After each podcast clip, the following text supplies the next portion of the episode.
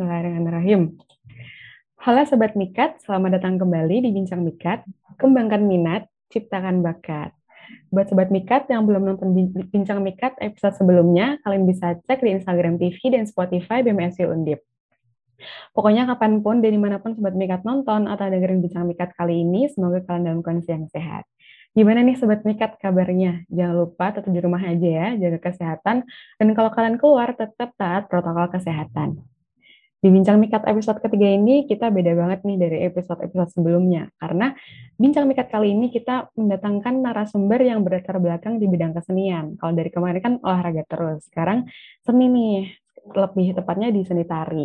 Yang pasti prestasinya udah banyak banget ya teman-teman. Langsung aja ini dia, Kak Fatia Anggraini Putri. Halo Kak Fatia, apa kabar? Halo, selamat pagi. Alhamdulillah baik. Alhamdulillah. Uh, mungkin Sobat Mikat nih masih ada yang belum tahu. Kenalin diri dulu dong Kak, uh, siapa sih sosok Kak Fatia Anggreni Putri ini? Oke, perkenalkan nama aku Fatia Anggreni Putri. Aku berasal dari Kabupaten Cianjur, Provinsi Jawa Barat. Saat ini aku sedang menempuh pendidikan di Universitas Pendidikan Indonesia, Fakultas Pendidikan Seni dan Desain, Prodi Pendidikan Seni Tari. Uh, banyak yang nanya siapa aku itu aku bisa dibilang tuh seniman yang berfokus kepada uh, bidang seni tari dan juga uh, orang yang menyukai ikut event pigeons bisa dibilang. Oke. Okay. Ayah Kak Fatih ini kan prestasi udah banyak banget nih. Nanti aku tunjukin di layar ya. Nanti bakal diedit. Sekarang hmm. lagi sibuk ngapain sih Kak? Aku saat ini kebetulan kan kondisinya lagi kayak gini jadi nggak hmm. terlalu banyak kesibukan sih kebetulan aku punya sanggar tari jadi kesibukan aku tuh lagi ngelatih aja dan persiapan buat ikut event uh, jelajah budaya di Yogyakarta sama di Dieng akhir Agustus. Oke, Wah, orang sibuk nih Kak Fatia ya berarti. Gak begitu juga sih prestasi sebaik ini kan pasti udah lama dong ya narinya. Dari kapan tuh Kak Fatia tuh mulai apa ya tertarik dan masuk ke dunia seni tari? Uh, kebetulan aku tuh kebetulan orang tua aku tuh kan seni juga, penyuka seni juga. Jadi pada saat aku SD tuh aku disuruh ikut tari, tapi hmm. karena aku nggak suka, karena gak tertarik aja karena dulu tuh hmm. aku tomboy bisa dibilang tomboy suka main hmm. Malah tiba-tiba disuruh ikut lomba lomba tari FLS 2N di SD gitu. Ya udah aku cobain tuh latihan latihan. Pas udah pas lagi lomba ternyata cuma dapet juara harapan. Jadi aku tuh jadi aku tuh uh, terlalu suka tari karena ya udah lama aku tuh bukan di bidang seni tari pas SD tuh. Jadi aku lanjut tuh SMP di situ aku masih suka volley. Pas SMP ada lagi panggilan dari guru, katanya kan orang tua aku juga seni. Jadi aku disuruh ikut lomba lagi FLS 2N bidang seni tari. Di situ juga aku coba dan ternyata pada saat lomba tuh alhamdulillah di tingkat Subrayon juara satu, lanjut ke kabupaten juara satu, lanjut ke provinsi juara dan sampai ke nasional kan pas udah abis itu jadi aku tuh tertarik tertarik buat wah seru nih ternyata di bidang seni tari itu ngembangin bakat di bidang seni tari itu ternyata bisa kita bisa aku bawa prestasi juga kalau misalnya aku tekuni jadi aku hmm. suka di suka seni tari itu dari mulai SMP terus diasah lagi sampai akhirnya aku masuk SMK SMK tuh SMK 10 Bandung di Bandung. Jadi pas aku SMK tuh udah ngekos jauh dari orang tua sendirian. Oh. sendirian di Bandung udah ngekos. Kebetulan SMK aku tuh kan seni, jadi semuanya jurusan seni tari, seni musik, seni teater, seni karawitan. Dari SMA tuh aku jadi suka ikut kegiatan juga, kegiatan seni tari kayak belajar bersama maestro, ngewakilin sekolah, dan forum pelajar, dan lomba-lomba lain. Seperti itu. Oke, berarti eh, awalnya yang belum suka tari bisa ikut FLS bisa tetap juara harapan gitu. Berarti emang udah ya. dari sananya jago nih Kak Fatia nih. Awalnya tuh aku kurang percaya diri karena pas SD tuh kayak masih freak gitu narinya.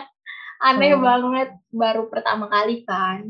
Jadi karena aku semangat dan kayaknya ada keturunan juga jadi bisa ngembangin di SMP sampai SMK dan sekarang aku kuliah di seni tari. Berarti belajarnya ini itu ya awalnya dari karena keterpaksaan itu ya berarti belajarnya. Tapi dari keterpaksaan akhirnya bisa jadi sekeren ini, sejago ini, wah emang worth it sih berarti keterpaksaan gitu. Yang ngebuat Kak Fatia tuh akhirnya memutuskan buat kayak apa ya tertarik gitu sama seni tari kan awalnya nggak suka nih sama tari karena lebih tertarik sama volley gitu. Yang ngebuat Kak Fatia nih ngelirik seni tari itu apa? ya itu dia dari lomba FLS 2N itu kan aku dapat juara terus terus sampai ke tingkat nasional itu sebuah kebanggaan juga dan sampai akhirnya aku sadar bahwa potensi aku tuh emang di bidang seni tari karena perjuangan tuh nggak akan ngehianatin hasil kalau misalnya kita sungguh-sungguh. Hmm, bener sih bener. Kalau berarti di SMK kan ngembangin cara ngembangin bakatnya tuh berarti dari itu ya, uh, emang karena hobi, karena passion gitu di SMK-nya akhirnya masuk ke situ gitu ya? Iya. Oke, kan juara satu FLS 2N Seni Tari seprovinsi Jawa Barat. Gila sih, gimana tuh Kak? Ceritain dong gimana perjalanannya bisa sampai mengikuti FLS 2N provinsi juara satu lagi? Ya itu waktu SMP kan pas aku masih coba-coba buat lanjut lagi bidang seni tari ya perjuangannya lumayan rumit sih rumit dan butuh waktu yang panjang juga latihan berbulan-bulan hmm. tapi alhamdulillah bisa ngewakilin daerah juga kan akhirnya dapet juara hmm. terus uh, di SMK juga aku mewakilin SMK buat ikut belajar bersama maestro yang langsung diajarin dengan maestro di Dinini Towok di Yogyakarta selama dua minggu tuh aku tinggal di sana. Banyak pelajaran yang aku ambil juga. Jadi aku makin minat nih makin seru juga di bidang seni itu hmm. ternyata bukan dari luarnya aja seni itu harus dari dalam. Terus kita harus ngerasain juga. Kalau misalnya tari kan kita tuh eh, kasih pesan, tapi dalam sebuah tarian, bentuk tarian, gerakan yang indah, tapi di dalamnya ada intinya dan ada pesan. Itu ikut belajar bersama maestro di tahun berapa deh, Kak? Di tahun 2018. Kalau mau ikut itu tuh kayak ada seleksinya gitu buat bisa terpilih atau yang siapa pun tuh bisa daftar, bisa keterima, bisa ikut gitu? Seleksi kebetulan banyak sih seleksinya dari hampir dari ribuan orang yang keterima itu cuma 300 dan 300 itu dibagi-bagi ada yang uh, maestro di Dini Towok, maestro seni teater, seni musik dan lain-lainnya dipecah gitu. Jadi satu maestro tuh sekitar 10 10 orang, 10 sampai 15 orang. Oke. Okay. Orang-orang terpilih doang yang ngikutin seleksi administrasi, bikin video, wawancara, kayak gitu. Berarti, duh, aku tuh minder nih Kak Fatia prestasinya banyak banget. Aku sampai, aduh, nggak bisa berkata-kata lagi. Kegiatannya ngapain aja sih Kak kalau belajar bersama maestro itu? Kebetulan kan yang di Dini Talk itu khusus hmm. ke bidang seni tari. Jadi aku belajar tentang tarian. Tariannya e, Nusantara, semua daerah dipelajarin dan olah tubuh yang baik dan benar itu seperti apa? Dikasih tahu sama dia. Cara membuat sebuah tarian konsep tarian dikasih tahu sama dia. Aku pelajarin. Dari orang yang sudah terkenal ke mancanegara beliau itu udah sampai ke 70 lebih negara. Buat nampilin karya seni tari yang ada di Indonesia itu keren banget sih. Jadi orangnya tuh nggak sombong. Aku belajar juga tentang sisi dari dirinya yang begitu baik, humble, dan kalau misalnya lagi pentas nih, eh, yang di Dito lagi pentas, terus ada fansnya, fansnya di belakang, dan dia tuh, beliau tuh udah dipanggil, dipanggil untuk panggung, dia masih ngeladenin fansnya untuk foto bareng sampai MC-nya ini ini tok, ini tok, nggak maju-maju. Itu yang aku pelajari. Kayak humble banget gitu sama orang. Balik lagi ke FLS 2N, ada nggak pengalaman yang paling berkesan gitu selama perjalanan buat menuju juara satu FLS 2N yang paling apa ya nggak bisa dilupain gitu? Ya yang paling berkesan itu mulai dari latihannya, terus persiapan untuk pemberangkatan. Kebetulan kan pemberangkatan ke provinsi itu di daerah Purwakarta, Purwakarta dan di Lembang.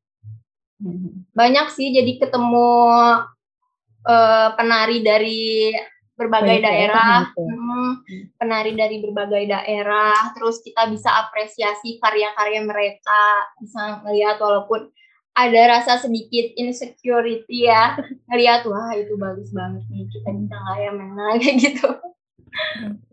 Nah, aku dapat banyak sih. Kalau yang isola 12 jam menari itu dari acara dari kampus bukan sih? Oh iya, kebetulan aku masih SMK dan kampus UPI itu uh, dia ngadain acara isola 12 jam menari. Jadi aku daftar dan alhamdulillah terpilih buat tampil di acara 12 jam menari itu. Ngewakilin sekolah. Itu tahun berapa deh, Kak? tahun 2000 2019 2019 itu beneran 12 jam menari nonstop gitu atau gimana deh uh, jadi 12 jam menarinya tuh ada orang-orang yang terpilih yang udah kuliah di sana dan para hmm. dosen-dosennya bener-bener 12 jam menari kalau aku jadi bintang tamu yang misalnya uh, jam sekian tuh aku tampil jam satu nih, jam satu di panggung, terus jam tiganya di gedung, jadi dibagi-bagi per sesinya. Tetap 12 jam nonstop, tapi tampilannya beda-beda. Okay. Dan ada satu orang, dua orang yang benar-benar 12 jam nari. Tapi dia tetap makan, tapi makannya sambil gerak gitu. Oh, gitu. Tangannya hmm, jalan. Benar-benar 12. Salah satu penari yang tampil gitu ya? Mm -mm. Jadi tadi 12 jam menari sama ada yang 24 jam menari. Aku nggak habis pikir deh pas baca tuh. Kalau 24 jam menari itu biasanya di acara World Dance Day ya di okay. Di Jawa Timur. Di Jawa Timur, Jawa Tengah, di isi Jogja, isi Surakarta. Itu benar-benar penari yang udah hebat-hebat, yang udah maestro-maestro. Dia benar-benar 24 jam menari dan aku jadi bintang tamunya juga. Jadi ada sesi-sesi di mana aku tampil. Oh. Kalau Kak Fatih ikut di daerah yang mana, Kak? Di isi Surakarta yang 24 jam menari dan hmm. di Universitas Pendidikan Indonesia yang 12 jam menari. Oh, gila sih 24 jam menari. Benar-benar itu karya tuh terus-terusan beda-beda tarian tapi hmm. karyanya nyambung gitu loh sama alur ceritanya. Oh, okay. ah, aku jadi kepo deh, pengen deh kapan-kapan ngeliat gitu mereka. Ayo. kan 24 jam menari latihannya pasti maksimal banget ya hmm. dalam perjalanan. Butuh skillnya juga luar biasa. Ya, benar. Itu ada dong pasti cerita yang bisa di-share nih ke, ke Sobat Mikat. Pasti ada dong yang paling memorable lah. Yang paling memorable itu acara yang belajar bersama maestro itu sih belajar bersama hmm. maestro selama dua minggu tinggal bareng Eyang Didi Nitowok yang udah terkenal. Kamu hmm. kenal nggak sama dia? Iya aku tahu aku, aku ya kenal. kan? Itu udah hebat banget.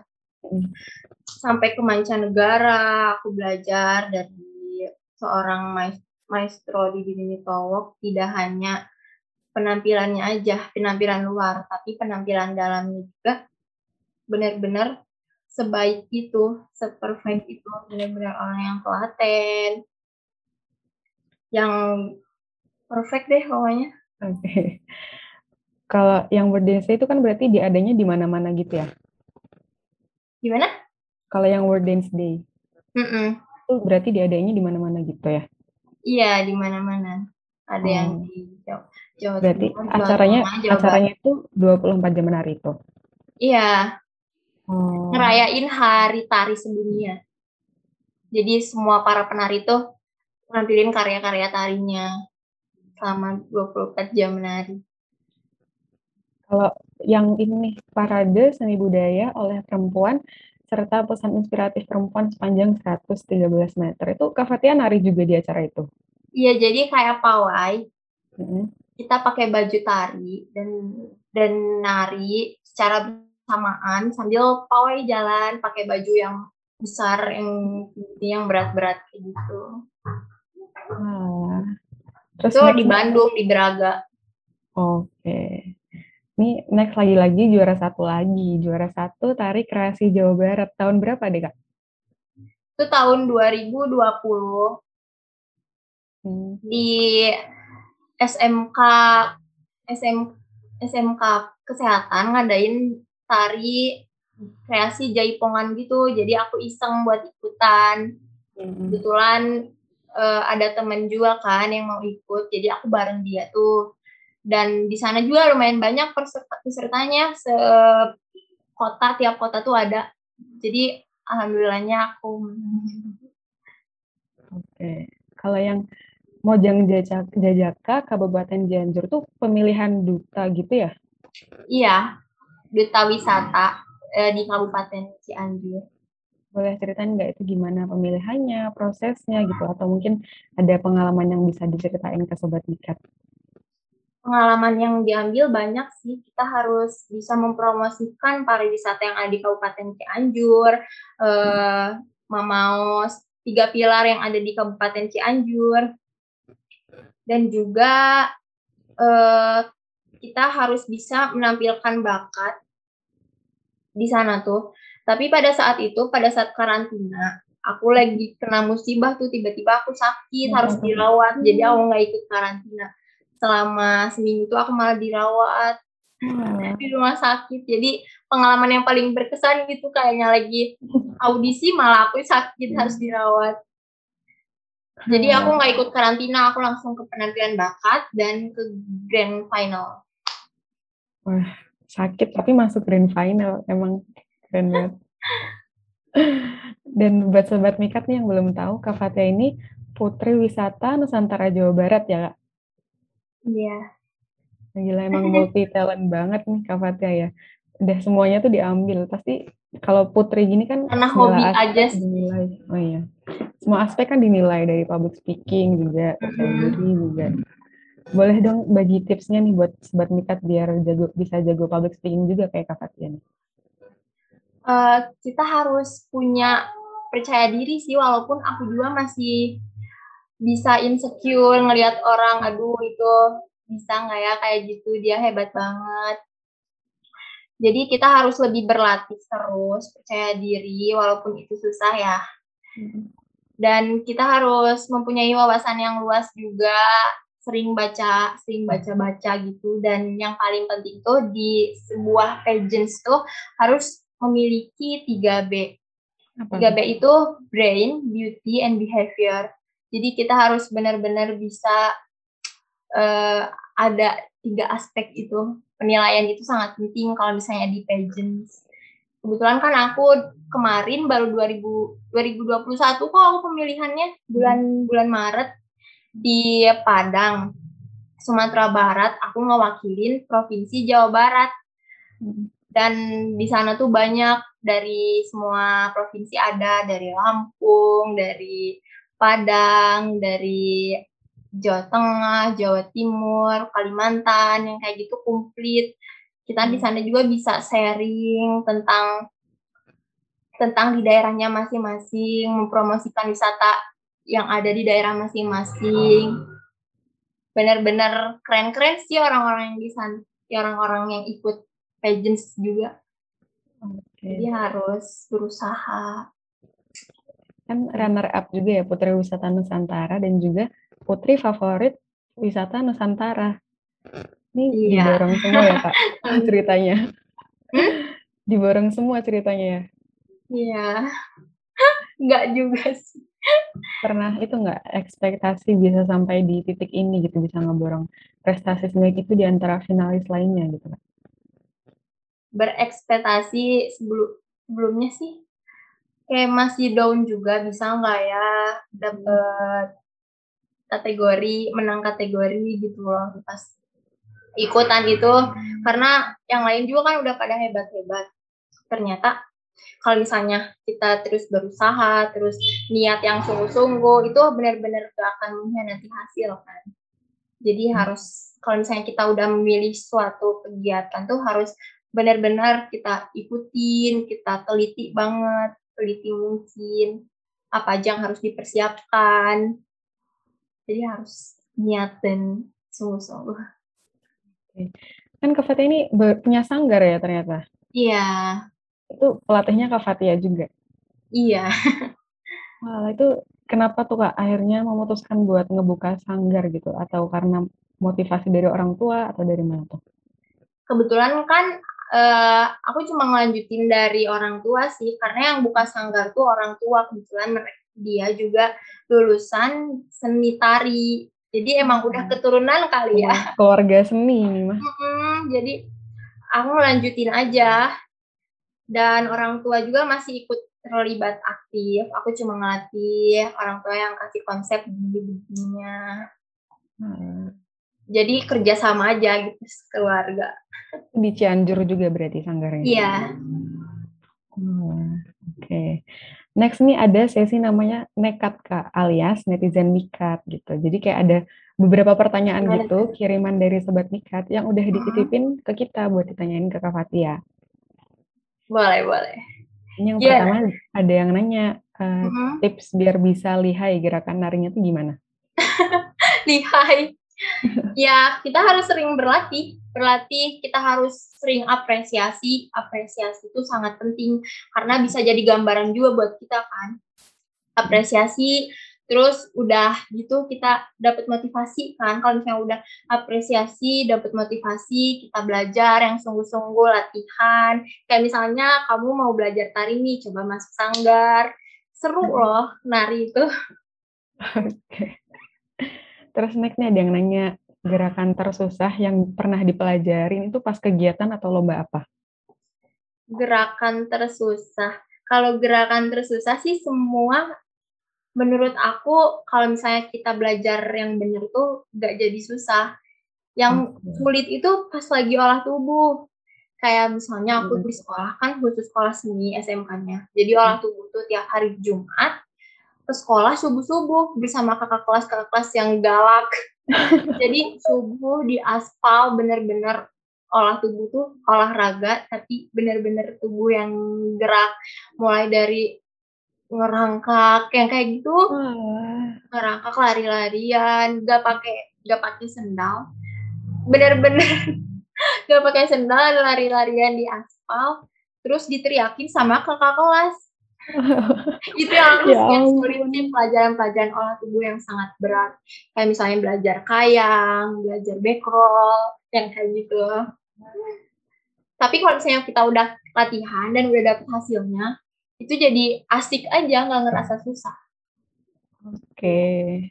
Oke kita sudahin dulu sesinya. Aku pengen nanya nih kan ya. dengan segala apa ya prestasinya kegiatannya tuh pasti lumayan padat ya kak. Kak Fadia tuh itu ya pernah ngerasa keganggu nggak sih Kak akademiknya? Akademik pernah keganggu, pernah sih karena aku terlalu sering ke, uh, ikutin kegiatan. Jadi akademik tuh uh, telat telat masuk kelas, kita ketinggalan PR yang kayak gitu. Jadi kita harus bisa memilah dan memilih kegiatan yang misalnya ini bisa dihandle nih uh, eh, PR-nya bisa dihandle. Kalau misalnya kita ikut kegiatan kita harus benar-benar kerjain juga PR-nya kayak gitu. Gimana tuh kak tips buat nyeimbangin passion dan akademik gitu? Kayak gimana cara manajemen waktu gitu? Pasti sebetulnya kan juga kepo nih tips dari kak Fatia jadi kita harus bisa membagi skala prioritas ya skala prioritas misalnya untuk belajar, kuliah, hmm. dan kegiatan di luar dan organisasi lainnya. Misalnya organisasi organisasi itu 30. Kuliah kuliah tuh 40.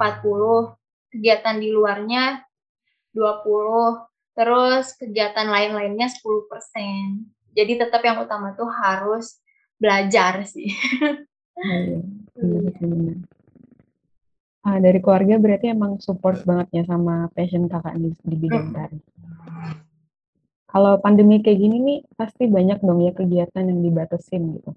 Iya. Pokoknya kalau dari Kak Fatia ini sendiri tuh latihannya, lombanya tuh masih aktif nggak sih Kak? Untuk latihan masih aktif karena kan ada sanggar juga. Jadi anak-anak tuh biar nggak terlalu bosan di rumah bisa berlatih nari di sanggar dan uh, kegiatan yang ke pending tuh aku ada kerjasama dengan negara Swiss dan aku diundang ke sana tapi gara-gara corona ini jadi dibatalkan, diundur, belum tahu diundurnya sampai kapan, sampai benar-benar hilang. Dan itu sayang banget sih. Oh my God. Itu yang bikin aku, aduh kenapa sih harus ada kayak gini. Semoga pandeminya cepat. Karena itu ya, udah harapan aku banget sampai akhirnya kan aku bisa ke internasional. Tapi malah dipending gara-gara corona. Iya sih, semoga pandeminya cepat berakhir ya, ya cepat kelar. Sangat gitu. menguji banget ya. Kegiatan biar aktivitasnya bisa normal lagi gitu kan. Hmm. Oke, buat ke depannya Kak Fatia udah ada itu belum? Kayak target tertentu nih yang pengen Kak Fatia capai? target tertentu tuh aku pengen tetap harus uh, prioritas ngebanggain orang tua sih walaupun udah banyak prestasi juga harus sebagai motivasi untuk bisa lebih lebih dan lebih untuk bisa membahagiakan orang tua orang tua nomor satu deh semua segala apa pun itu berawal dari doa orang tua support orang tua ya itu sih yang paling penting ingin selalu bisa membahagiakan orang tua. Ya, sebenarnya keluarga tetap nomor satu ya. Iya, betul. Kan Kak Fatia prestasi udah banyak banget gitu ya, di bidang tari maupun bidang lainnya gitu. Pernah nggak Kak, apa ya, kayak merasa titik di mana capek, jenuh gitu sama yang Kak Fatia jalani? Uh, setiap aku ngerasa kayak gitu, aku selalu up terus sih. Jadi berpikir positif thinking. Hmm. Harus bisa pencapaian aku baru segini nih. Kita harus bisa lebih lagi dan lebih karena di luar sana masih banyak orang yang hebat juga kan. Jadi memotivasi dari orang-orang hebat itu harus bisa nih jadi dia targetnya udah sebanyak itu. Ya. Berarti yang memotivasi itu emang dari positif thinking gitu ya, dari yang penting iya. dari kita sendiri tuh harus berpikiran positif gitu kalau enggak mm-hmm. nanti gimana bisa mau lanjut gitu sih betul kalau positifnya udah tenggelam dari negatif thinking itu udah kita udah nggak bisa kendaliin diri kita kan hmm, udah ya udahlah diem aja nggak usah main duluan gitu. Hmm. Oke, Kak Fatia itu nggak ada role model yang dijadiin panutan banget gitu buat Kak Fatia? role model untuk keseluruhan sih orang tua ya ibu iya. itu yang paling penting karena dia benar-benar jadi penglihatan aku semangat aku di ke depannya dan dari sekarang sampai ke depannya dia selalu memotivasi aku untuk terus bisa mengikuti kegiatan-kegiatan yang positif yang bisa membawa aku ke kesuksesan kayak gitu. Jadi orang tua is number one. Dan kalau misalnya dari bidang seni tarinya sendiri, tetap sih dari maestro yang udah aku kenal yaitu di Dini Towok itu jadi role model banget sih. Dimulai dari dia menari dengan sangat profesional hmm. sampai bisa dikenal dikenal ke mancanegara walaupun dia banyak dihujat kan sebelumnya karena dia transgender itu. Jadi banyak dihujat sama netizen Indonesia awalnya, tapi dia selalu membuktikan bahwa dia tuh bisa, dia bisa sampai dia akhirnya sesukses ini dan itu keren parah sih, gila. itu sih. Kak Fatia ini kan kuliah di UPI ya kak kenapa tuh Kak akhirnya tuh Kak Fatia ini memutuskan gitu buat kuliah di UPI dengan jurusan seni tari?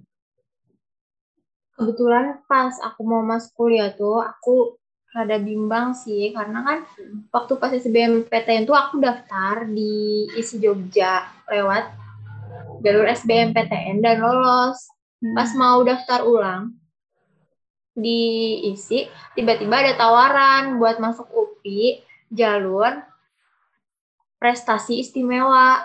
Dari dosennya tuh nawarin langsung ya udah aku coba juga kan. Eh akhirnya malah lulus juga di UPI nah di situ aku bimbang nih pilih UPI atau lanjut isi aja di isi Institut Seni Indonesia.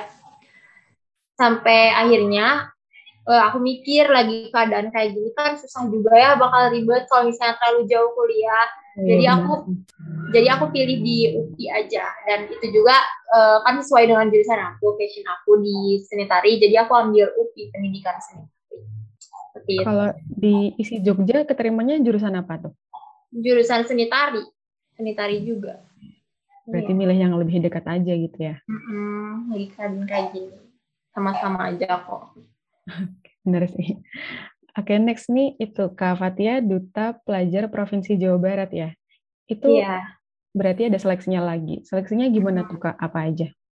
Sama, seleksinya kayak waktu belajar bersama maestro sih dari ribuan orang yang keterima cuma 250 yang lolos di Forum Pelajar Indonesia ya itu namanya, nama kegiatannya. Hmm. Jadi eh, setiap sekolah tuh kirimin satu siswa dan diberangkatkan ke Jakarta.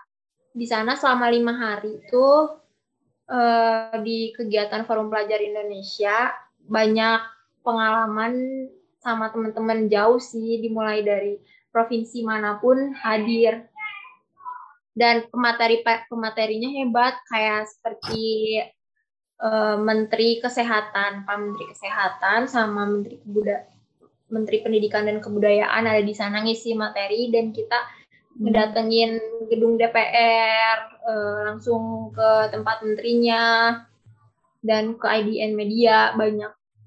Oke, okay, tugasnya sebagai duta tuh ngapain aja deh kak? Selain yang tadi disebutin tuh? Uh, sel selain yang tadi aku sebutin, hmm.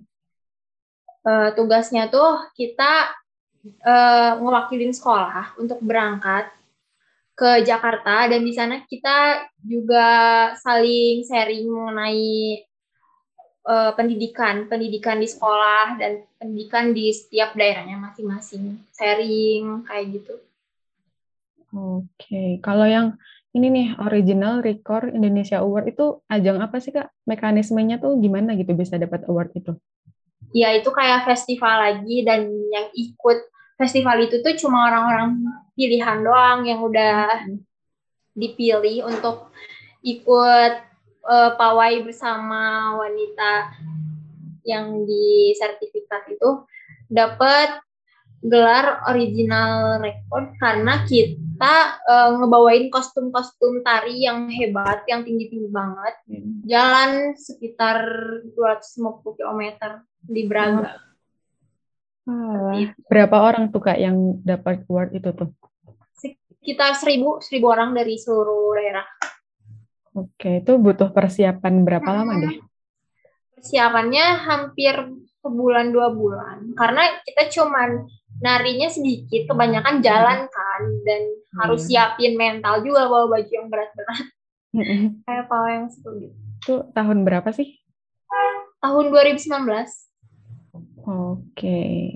Kalau yang koreografer pilihan Raja Lakgaluh Pakuan tuh seperti apa kak? Boleh dijelasin nggak ke Sobat Mika? Oh ya waktu itu aku uh, anak didik sanggar tuh ikutan lomba, lomba hmm. kreasi jaipongan gitu. Jadi aku sebagai koreografer yang menata geraknya. Hmm. Nah, alhamdulillah ada yang menang, tapi nggak juara satu, cuma beberapa kategori aja. Dan akhirnya si koreografernya dikasih sertifikat karena mereka karena mereka udah kasih koreo gerakan tari kepada anak didiknya dan dilombain se Jawa Barat. Jadi banyak macam-macam geraknya sesuai dengan koreografernya tersebut. Wah, oke okay, oke. Okay. Berarti emang Kak Fada ini berprestasi banget dari dari tadi yang disebutin tuh dari ribuan orang hingga terpilih jadi ratusan orang tuh ada Kak Fatianya gitu pasti. oke. okay lanjut lagi. Ya. sebelum ditutup nih, aku ada sesi games, Kak. Jadi gamesnya ini this or that. Jadi Kak Fatia bakal dikasih dua pilihan. Nah, nanti Kak Fatia harus pilih salah satu, tapi jawabnya harus cepat. Gitu. Pertanyaannya ayo, kayaknya seru nih. Random aja bisa seputar tari atau random gitu aja. Oke. Yang pertama nih, panggung atau parade? Panggung. Salah gerakan atau properti lepas? Salah gerakan. Shopping Karena atau bisa im- improvisasi. Bener. Kalau shopping atau traveling? Traveling. Festival atau lomba? Festival. Latihan sampai malam atau jadwal latihan bentrok? Latihan sampai malam. Karena itu udah jadi mendesak rutinitas. Oh iya bener sih bener. Eh, kelompok atau solo? Solo. Bubur diaduk atau nggak diaduk? Bubur diaduk. Ya beda lagi. Kenapa Bubur emangnya kamu nggak diaduk ya? nggak diaduk. Jadi kalau Nah, itu nikmat banget dikasih kalau diaduk. Jadi rasanya kecampur. nggak bisa nggak bisa. Kalau makan bubur datang udah langsung dimakan aja nggak perlu Iya. diaduk dulu. Jadi kerupuknya dulu dong. Iya kan kerupuknya disingkirin gitu. Next, Oke, next musik live atau musik rekaman? live. Seru itu paling seru sih kalau udah live. Oke. Eh, pergi ke gunung atau ke pantai? Pantai. Eh, pakai properti atau tanpa properti? Pakai properti. Film horor atau film romance?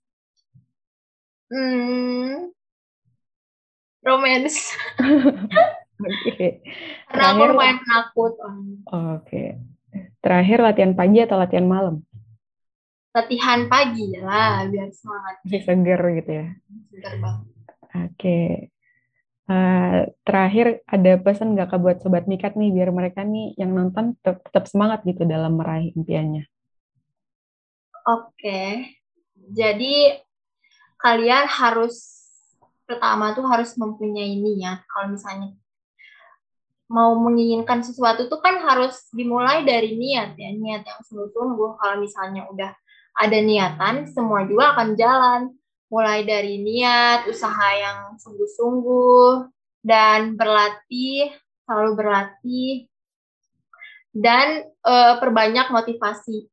Mulai dari sekeliling keluarga atau teman-teman terdekatnya, kalian harus ceritain, kalian pengen menggapai suatu harapan itu apa. Dan kalau misalnya kalian udah benar-benar latihan serius, usaha yang sungguh-sungguh, hasilnya juga tidak akan mengkhianati kok. Hasilnya bakal benar-benar eh, sesuai apa yang kalian inginkan. Jika yang kalian harapkan itu eh, sungguh-sungguh juga dengan usaha. Dan yang paling penting itu doa. Oke. Selalu berdoa kalau memulai apa pun itu. Oke. Semoga cerita dari Kak Fatih Anggreni Putri bisa menjadi penyemangat dan motivasi buat Sobat Mikat eh, eh, dalam mencapai impiannya. Oke, selesai juga nih podcastnya. Makasih banyak loh Kak, udah mau sharing Iya. pengalaman Kak Fatia yang keren banget di Bincang Mikat. Sama-sama. Semoga lancar kuliahnya dan yang pasti sukses untuk ke depannya. Oke, thank you ya. Oke. Stay Dan safe terima kasih healthy. juga. Oke. Dan terima kasih juga buat Sobat Mikat yang udah mau dengerin Bincang Mikat episode 3 ini. Mungkin kalian sambil makan atau sambil nugas atau aktivitas lainnya. Jangan lupa untuk follow sosial media kami di Instagram at bmsp.mikat dan at underscore. Jangan lupa follow juga sosial media Kak Fatia di Instagram. At Fatia APP. Oke, terakhir banget, terakhir banget. Aku pengen ngajakin Kak Fatia buat ini nih, ikutan jargon dari bidang mikat aku. Ayo, ayo. Jadi kalau misalkan Gimana? nanti aku bilang mikat gitu, nanti Kak Fatia jawab kembangkan minat, ciptakan bakat gitu. Oke. Ya, siap ya. Oke, satu, dua, tiga. Mikat, Kembangkan minat, minat, ciptakan bakat. Oke, thanks Kak. See you on the next podcast. Bye. Bye.